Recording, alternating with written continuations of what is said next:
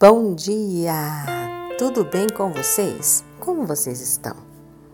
Hoje, o nosso devocional está lá em Daniel, capítulo 1, versículos 19 e 20, que dizem assim: O rei conversou com eles e não encontrou ninguém comparável a Daniel, Ananias, Misael e Azarias, de modo que eles passaram a servir o rei.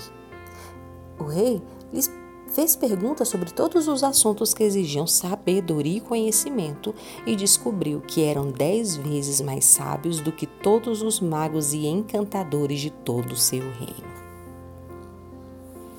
Sentia saudade de sua família, de seu povo, de sua cidade.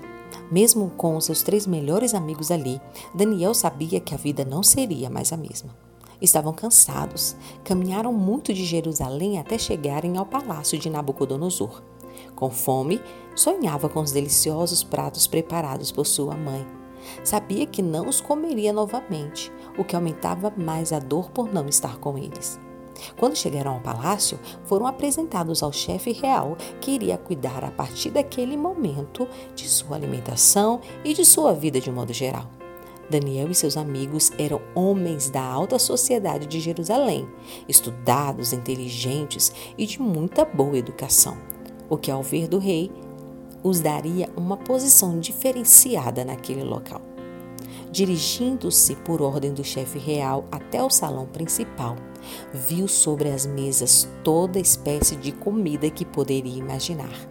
Talvez em vida raramente vira tanta comida em um só lugar e, ao invés de ficar feliz, preocupou-se. Olhou para seus amigos que tiveram o mesmo pensamento. Não podemos comer este alimento, pois ele todo foi sacrificado a ídolos. Se achegaram ao cozinheiro real e pediram para que lhes desse somente água e verduras pelos próximos dez dias. Este seria o alimento dos quatro amigos. O cozinheiro, temendo por sua vida, disse que não poderia atender tal pedido. Porém, com grande sabedoria, Daniel disse que se eles não estivessem mais fortes e corados que os demais rapazes, em dez dias, que começariam a comer do alimento da mesa do rei, conforme ordenado. O chefe do palácio teve grande afeição pelos rapazes e atendeu ao pedido. Ao prazo daqueles dias, conforme eles haviam falado, estavam mais vistosos e saudáveis que os outros rapazes que se alimentavam do que o rei também se alimentava.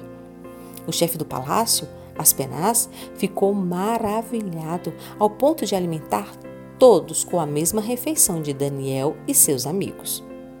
Passando o prazo de três anos, Daniel, Misael, Ananias e Azarias foram apresentados ao rei, que não conseguia achar em seu palácio homens mais ilustres em conhecimento do que eles. Nossos desejos são infinitos, ao ponto de que, quando saciamos um, outro chega a nascer, ou às vezes nem saciamos e outro já nasce. Somos assim.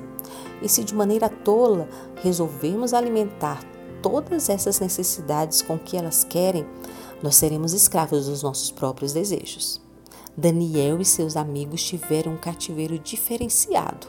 Foram instruídos a comerem do melhor do palácio e, sabendo de sua procedência, rejeitaram.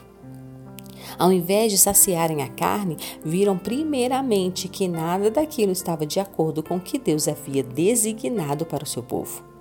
Poderiam não mais estar em sua terra natal, mas os seus valores os acompanhavam por onde andavam, pois sabiam a que Deus eles serviam. A minha oração nesta manhã é que sejamos fiéis a Deus e seus ensinamentos, independentemente de onde estivermos. Que não tenhamos vergonha de rejeitar as iguarias com as maiores ofertas para saciar a carne, ao invés de saciar o nosso espírito. Procure em Deus a ligação espiritual que você precisa para poder negar tudo o que a carne tenta te oferecer, pois a carne, infelizmente, pode nos levar à condenação. Que essa palavra fale no seu coração. Um grande beijo em você e até amanhã.